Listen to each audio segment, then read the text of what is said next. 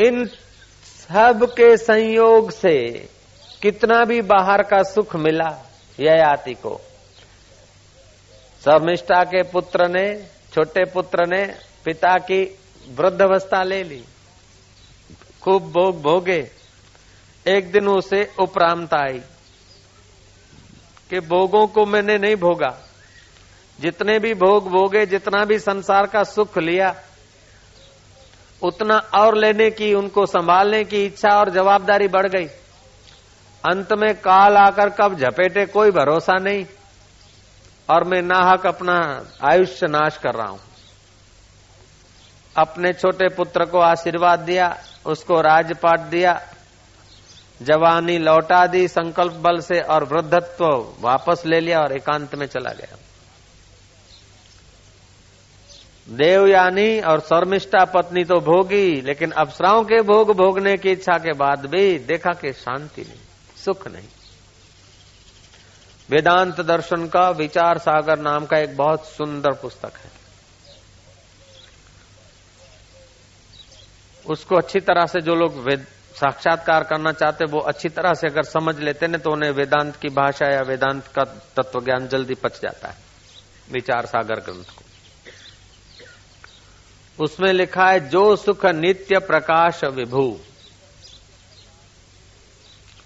जो सुख नित्य है, प्रकाश स्वरूप है, विभू माना व्यापक है, नाम रूप आधार, मति न लखे जो मति लखे, सो में शुद्ध अपार। नाम और रूप जिसके आधार से टिकते हैं, मति नहीं देख सकती, लेकिन जो मति को देखता है तब बेड़ा पार हो गया। तो सनकादि ऋषियों ने ब्रह्मा जी को प्रश्न पूछा, और हंसावतार में भगवान ने आकर ब्रह्म विद्या का उपदेश दिया। उससे हंस गीता का प्रागट्य हुआ।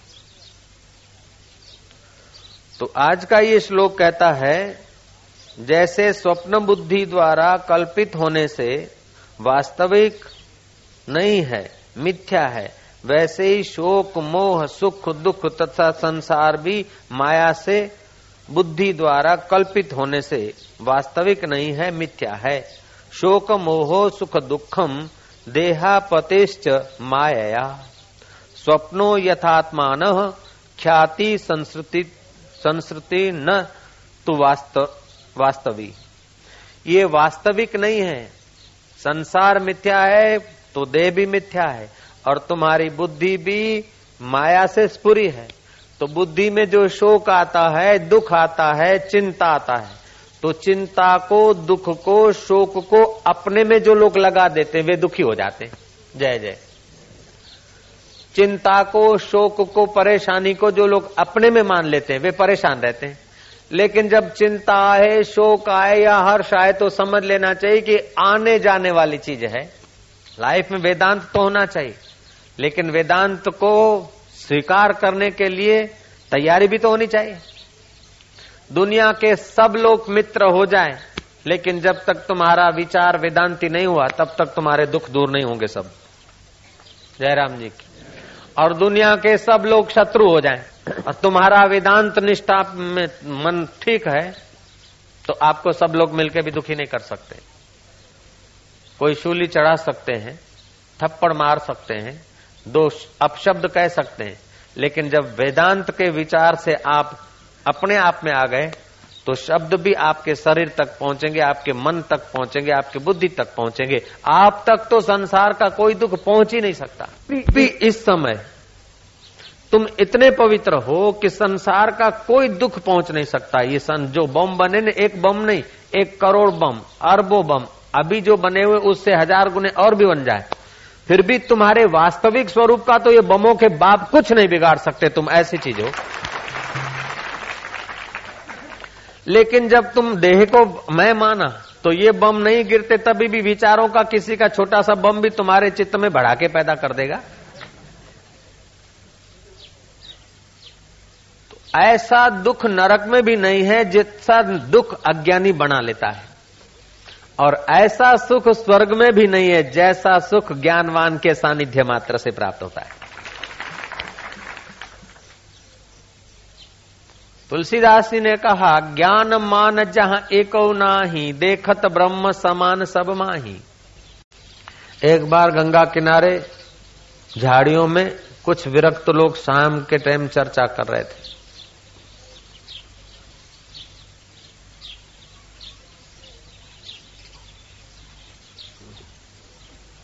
कि अंतरंग साधना किसको कहा जाता है? और बहिरंग साधना किसको कहा जाता है?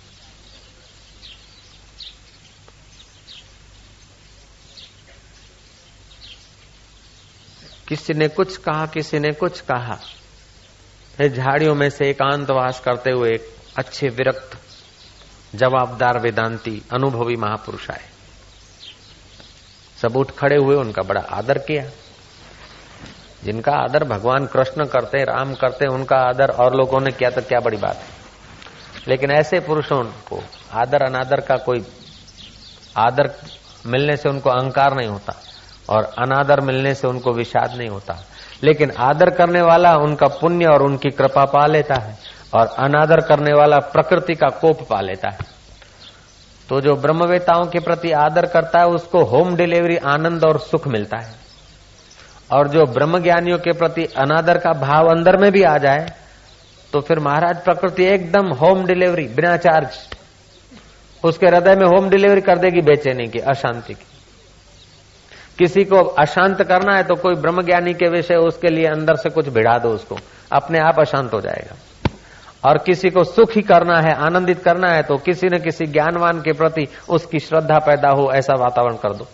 जिस समय हम ब्रह्मवेताओं के प्रति, ब्रह्म परमात्मा के प्रति, ब्रह्मवेताओं के प्रति अपने हृदय में थोड़ा भी कुविचार करते हैं या हे विचार करते हैं, उस समय बेचैनी चालू हो जाती और जिस समय उनमें शंकाएँ दिखती है, ऐसा वैसा होता है, हमारी बेचैनी और बुद्धि बैल मार जाती और जिस समय ब्रह्म ज्ञानियों के प्रति हृदय में प्रेम उमड़ता है, उनके वचनों के प्रति आदर होता है, फिर चाहे कितनी भी बाई मुसीबतें और वातावरण ऐसा वैसा होता है लेकिन ब्रह्मवेताओं के प्रति ठीक आदर होता है तो हमारे हृदय में शांति और आनंद छलकता है, बेपरवाही छलकती है। वो ब्रह्मवेता संत आए, सबने उठकर आदर किया। हाथ जोड़कर प्रार्थना की कि बाबा जी हम चर्चा कर रहे हैं, अंतरंग साधन क्या और बहिरंग साधन क्या? इस युग में जल्दी से जल्दी परमात्मा में विश्रांति कैसे पाए? बाबा ने कहा, भाई, साधन दो प्रकार के होते तत्वमसी आदि महावाक्यों का विचार करके ये आत्मख्याति जो जैन धर्म ने कही, बौद्ध धर्म ने कही, वेदांत ने इसी को दृष्टि सृष्टिवाद कहा। लेकिन जो आत्मज्ञान का तत्वमसी आदि महावाक्यों को, चार वेद के चार उपनिषद है, चार उपनिषद के चार महावाक्य हैं तो तत्वमसी आदि हम ब्रह्मास्मि प्रज्ञानम ब्रह्म अयम आत्मा ब्रह्म, ये चार वेदों के, चार महा उपनिषदों के महावाक्य हैं। चार उपनिषदों के महावाक्य हैं चार। तो उनका विचार करते करते अपने आत्मा तत्व को जान लेना, ये अंतरंग साधन है, बिल्कुल नजीक के साधन है। परिग्रह न करना, झूठ न बोलना अति आहार न करना, अति निद्रा न करना, अति बोलना नहीं, अति घूमना नहीं, और समय बचाकर अपना जप, तपो, होम, हवन, सूद सेवा, पूजा करते करते अंतर्मुख होना, ये बाह्य साधन है। वो बाह्य साधन भी नहीं कर सके तो उससे ज़्यादा बाह्य साधन है। गए तीर्थ में, देवालयों में, इधर गए, उधर गए निष्कामता रखी, वो भी देर सबेर आत्मा में ले आई सकामता संसार को देने वाली है और निष्काम भाव से किए हुए कर्म आदमी को अंदर ले जाते हैं। बाहर से लगता है कि सकामी को फ़ायदा हुआ, खाने वाले को, लेने वाले को और देने वाले को तो घाटा पड़ा। लेकिन भीतर से देने वाले को जगत नियता ऐसा देता है कि अपने आप को ही दे डालता है। कबीरा, आप ठगाइयो और न ठगियो कोई। आप ठगे सुख उपजे और ठगे दुख होई। निष्काम कर्म वाला दूसरों को नहीं ठगेगा। अपना ही बल, अपनी बुद्धि, अपना अकल, अपना धन, अपनी वस्तु दूसरे के काम आ जाए। उसका मतलब नहीं कि अपना रुपया पैसा दूसरा जाके फ़िल्म देखे, अपने को बुद्धू बना के दूसरा उसका उपयोग कर दे। नहीं। ईश्वर के रास्ते जाने वालों के काम में अपना बुद्धि, अपना अकल, अपनी वस्तुएँ आ जाए, ऐसा निष्काम कर्म करने वाले लोग सोचते हैं। तो निष्काम कर्म से बुद्धि शुद्ध होती है और शुद्ध बुद्धि पर ब्रह्म परमात्मा में ठहरती है। गीता के दूसरे अध्याय में, चौदहवें अध्याय में ज्ञानी के लक्षण बताए स्थिति प्रज्ञ से का भाषा समाधिस्त केशव। वो स्थिति प्रज्ञ, जिनकी प्रज्ञा से राग, द्वेष, मोह निकल गया है। आज का श्लोक है, शोक, मोहो, सुख, दुखम। देहा पतिश्च माया ये जो शोक दिखता है, दुख लगता है, सुख लगता है, ये सब देह के कारण लगता है, जैसे स्वप्न बुद्धि द्वारा कल्पित होने से वास्तविक नहीं है, मिथ्या है, वैसे ही शोक, मोह, सुख, दुख तथा संसार भी माया से बुद्धि द्वारा कल्पित होने से वास्तविक नहीं है, मिथ्या है। तो इस शरीर जैसे मिथ्या है, ऐसे बुद्धि में आने वाला शोक, मोह, भय, चिंता भी मिथ्या है। इसको मिथ्या मानने से आप निर्दुख हो जाते हैं। आपके बुद्धि में भय आया, शोक आया, चिंता आया तो आप ये विचार करना कि बुद्धि आत्मख्याति, बुद्धि बदलती रहती है। जो बदलने वाली बाई है, उसमें रहने, आने वाला दुख, सुख, अबदल कैसे हो सकता है? वो भी बदलने वाला है। जब शरीर बदलता है, बुद्धि बदलती है, मन बदलता है तो दुख, सुख सदा थोड़े रहेगा। पहली क्षण जो घटना घटती और दुख लगता है, दो घंटे के बाद वैसा नहीं होता। और वो घटना को आप स्वीकृति नहीं देते, उतना दुख ज़ोर मारता है। कोई महिला का पति स्वर्गवास हो गया। अब वो स्वीकृति दे दे विधवा होने को। क्योंकि पति तो चला गया। चलो, अब विधवा होकर जीवन जी लेंगे, बच्चों को पढ़ा लेंगे, कुछ कर लेंगे तो उसका दुख कम हो जाएगा। लेकिन अब मेरे पति, तू का है रे? छोरों का काय होगा रे? पकड़ पकड़। हम पछाड़ा करें। इससे पति तो वापस आएगा नहीं, लेकिन अपनी पकड़ के कारण बुद्धि में शोक, मोह बढ़ जाएगा। लोग क्या कहेंगे? मानू छा चवंदा। इस प्रकार का बुद्धि में ममता डालते रहोगे तो लोगों के तुम कटपुतलियाँ हो जाओगे। लेकिन अपनी ओर से हम ठीक कर रहे हैं, फिर लोगों की जैसी बुद्धि हो गई ऐसा कहेंगे, हरिओम तत्सत और सब गप सब ऐसा करके जीवन जीने का ढंग आ गया तो लोगों के आप खिलौने नहीं बनेंगे। हम लोग लोगों के खिलौने क्यों बनते हैं? कि बुद्धि वृत्ति में जैसा जैसा संस्कार पड़ जाता है वैसे वैसे हम अपने को मान लेते हैं। इसीलिए हम कल्पनाओं के शिकार बन जाते हैं।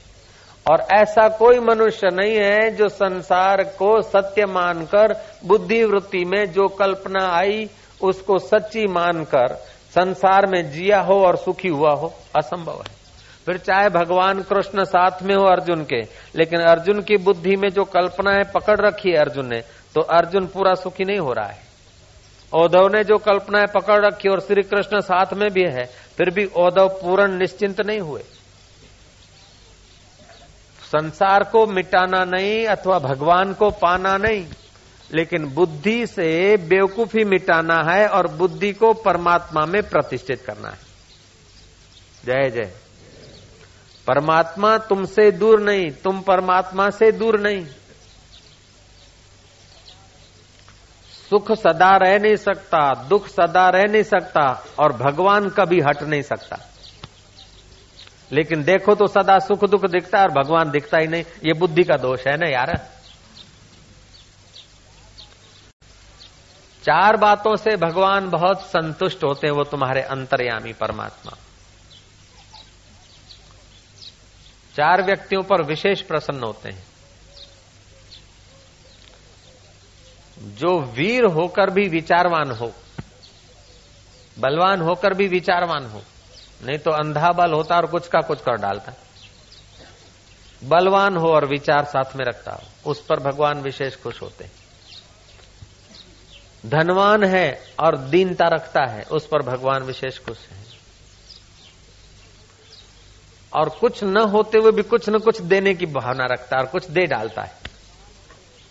मतलब कंगाल होते हुए भी दान कर देता है।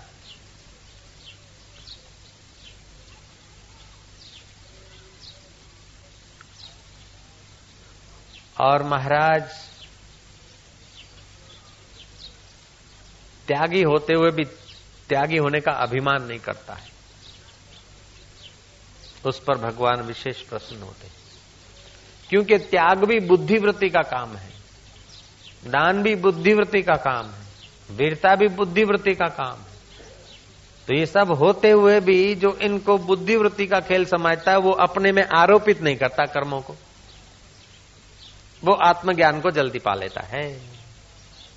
आज की कथा अगर आप बार बार विचारें तो हज़ारों हज़ारों कथाओं का फल इसी कथा से मिल जाएगा।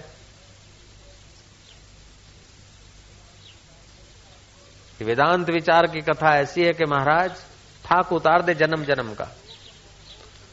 तो शोक मोहो सुखम दुखम, देह पतेश्च माया शोक मोह, दुख और सुख, ये देह और इंद्रिय मन के साथ जो मिलकर जो भी कुछ होता है, वो सब माया है।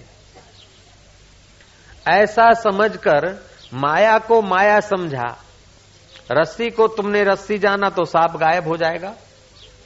मरुभूमि को तुमने मरुभूमि जाना तो पानी गायब हो जाएगा। ठूठे को तुमने ठूठा जाना तो चोर गायब हो जाएगा। सनकादि ऋषि को ब्रह्मा जी कहते और हंसा अवतार भगवान कहते हैं कि जैसे एक ही मिट्टी से तवा, चलम, घड़ा, घड़िया, सुराइया अनेक बर्तन बनते हैं। मिट्टी एक की एक। एक ही प्रकार के सुवर्ण से अनेक गहने बनते हैं। एक ही जल जल से अनेक प्रकार की बर्फ़ की डिजाइने और खिलौने बन जाते हैं। एक ही शक्कर से अनेक प्रकार के खिलौने बन जाते हैं। ऐसे ही एक ही प्रकार के उस सचिदानंद चैतन्य परमात्मा में तुम्हारी बुद्धि अनेक कल्पनाएँ कर लेती है। तो आदमी को पुत्र क्यों प्यारा है? पुत्र का मित्र क्यों प्यारा है? कि पुत्र के नाते पुत्र का मित्र प्यारा है।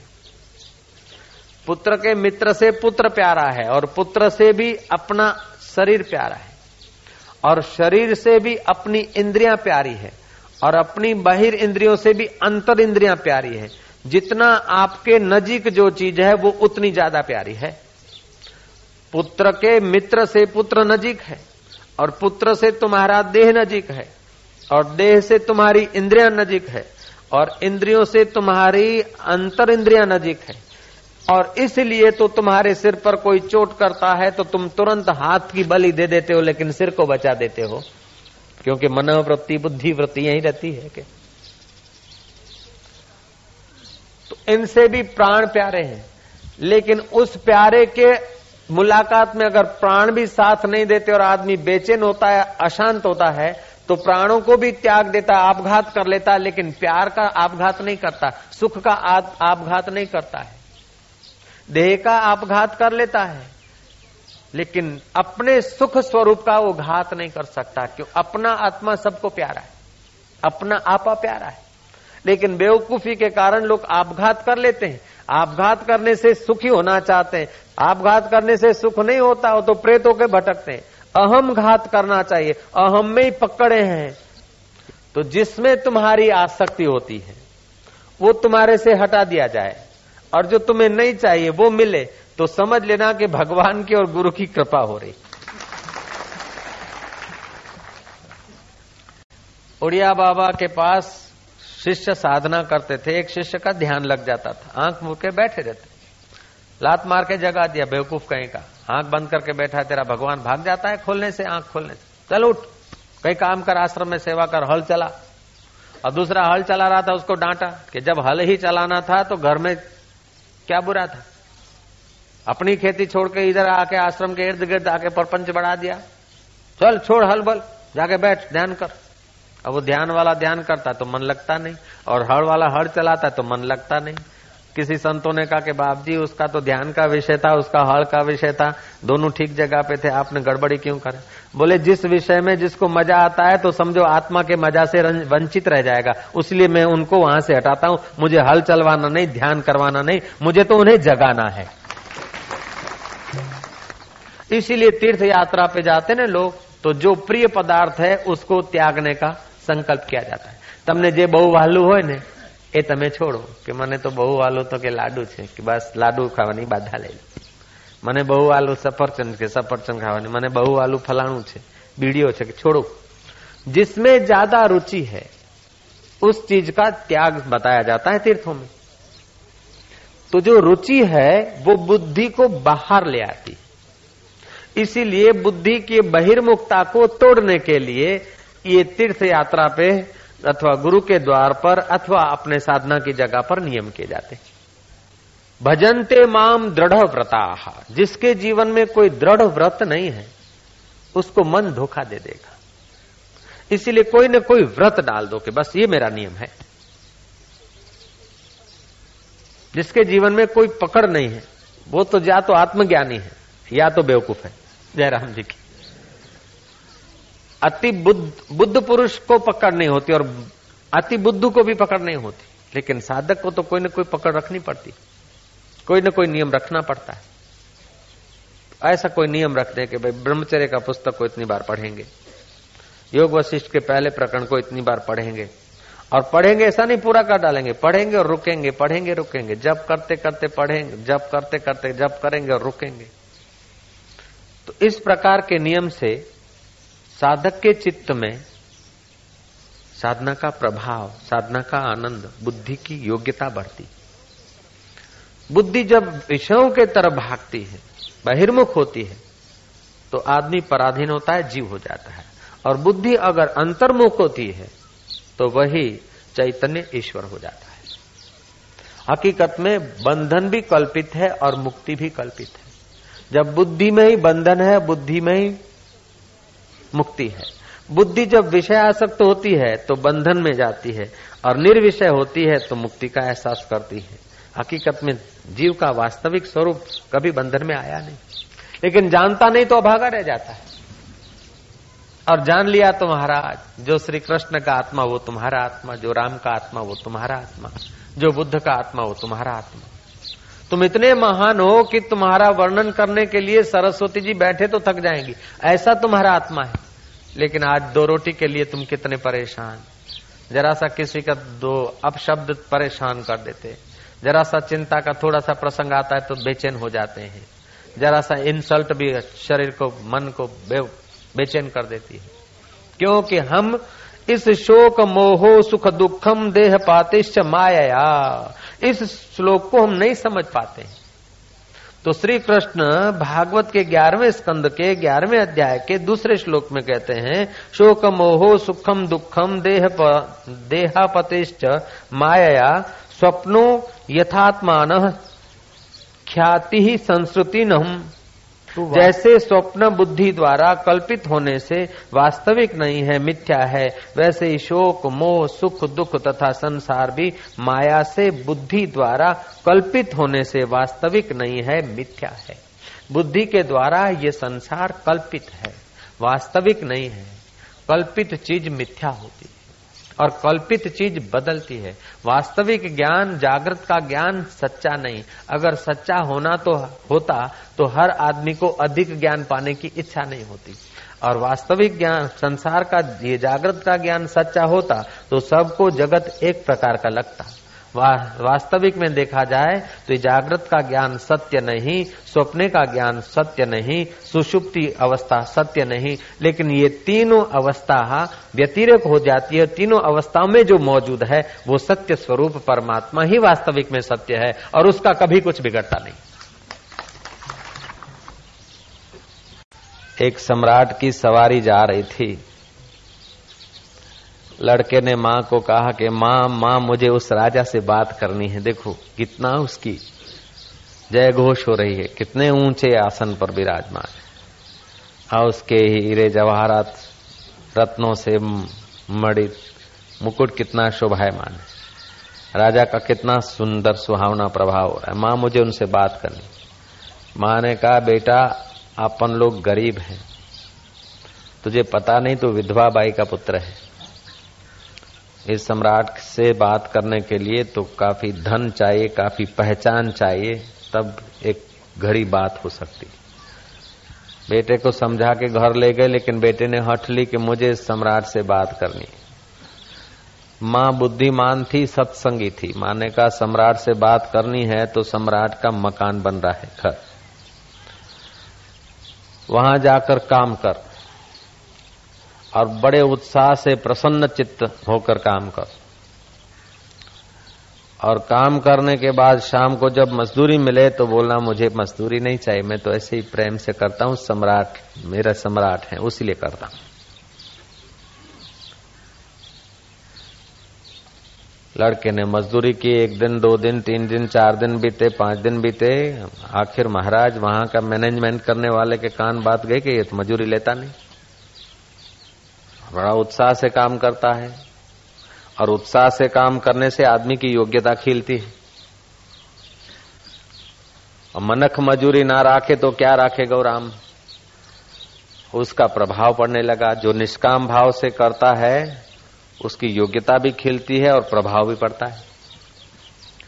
महाराज धीरे धीरे वो राज दरबार में बात पहुँची वज़ीर तक। एक लड़का है, बड़ा उत्साह से काम करता, लेकिन महीनों भर हो गए, मजूरी नहीं लेता।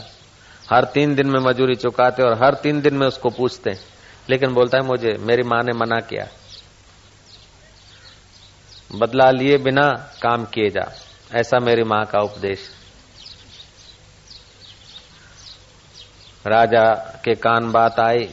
राजा ने बुला के पूछा रहे बच्चे काम करता है, पैसे क्यों नहीं लेता? बोले, मेरी माँ ने मना किया है कि स्वार्थ त्याग करके ही काम करना ये परमात्मा से मिला देता है, राजा से मिला देता तो राजन एक महीने के अंदर ही आपसे तो उसने मिला ही दिया है। जयराम जी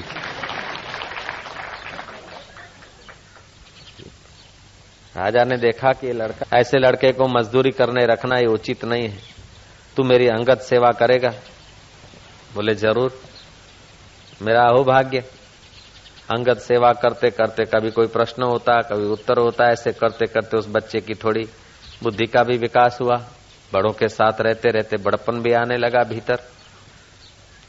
रानी के आगे राजा ने बखान की कि लड़का महीनों के महीने हो गए और कभी खिन्न नहीं हुआ, खिन्न नहीं रहा, कभी फरियाद नहीं की।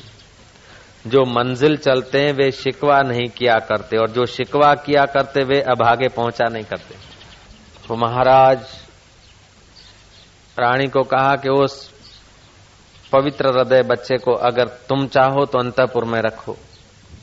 अंतपुर में बच्चे को रहने को मिला।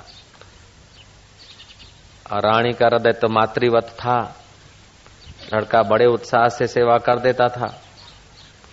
और महीना बीता पंद्रह दिन बीते, महीना बीता, दो महीना बीता, लेकिन लेने की बात नहीं। तो धीरे धीरे तिजोरियाँ की चाबियाँ उनको दे दी, विश्वास हो गया।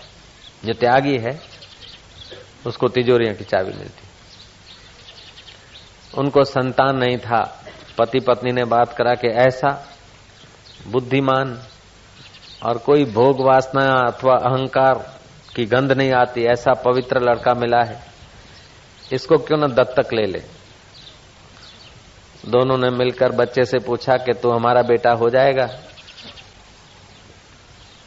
बोले, आप ही का बेटा हूँ, मुझे कोई नाराजी नहीं है, मैं तो अपना भाग्य समझूँगा। महाराज लड़के को अपना दत्तक बेटा स्वीकार कर लिया। उत्सव किया गया, राज में सवारी निकली तो राजा के साथ राजकुमार होकर निकला। महाराज राजकुमार ने होकर निकला तो जब भीड़ इकट्ठी हुई दर्शन करने के लिए तो उसकी माँ भी खड़ी थी। लड़का राजा को बोलता है कि, पिताजी, इजाज़त दीजिए मेरी असली माँ के चरणों में प्रणाम करके आऊँ। दत्तक माँ को तो मेरा प्रणाम है जिसने दत्तक लिया है, लेकिन जिसने आप जैसे पिता और दत्तक माँ जैसी माँ दिलाई, ऐसी माँ के चरणों में मैं प्रणाम करके आऊँ। राजा खुश हुआ माँ के चरणों में जाकर प्रणाम किया। बोले, बेटा, इस राजा के साथ दो मिनट बात नहीं कर सकता था, अब इसकी गादी पे बैठा, इसकी बराबरी में क्या बात? बोले, माँ, बात क्या है? ये तेरा ही किमिया आजमाया कि बिना स्वार्थ के काम करना तो राजा के साथ मिल गए. माँ ने कहा, बेटा, ये तो मैंने निस्वार्थ काम करने से राजा के साथ मिला है, लेकिन राजाओं को भी पल भर में उठा और बिठा दे। ऐसे राजाओं का राजा जो पर ब्रह्म परमात्मा है, उसके साथ भी ये निष्कामता मिला देती।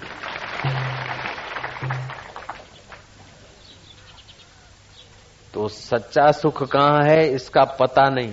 और साधन गलत है, उसलिए आदमी दुखी रहता है। नहीं तो जो आदमी जहाँ है, वहाँ अगर उत्साह से अपना कर्तव्य कर्म करे और बदला, तुच्छ बदला न चाहे, आजीविका जो मिलती है, ठीक है। यश, बड़ाई वाहवाई न चाहे और सेवा करता जाए तो उसका अंतकरण शुद्ध होकर उन राजाओं के साथ बैठना तो कोई बड़ी बात नहीं है। लेकिन उन राजाओं पर मीठी निगाह डाल दो तो राजाओं भी निहाल हो जाए ऐसे परमात्मा के साथ बैठने का अधिकार मानव मात्र का है।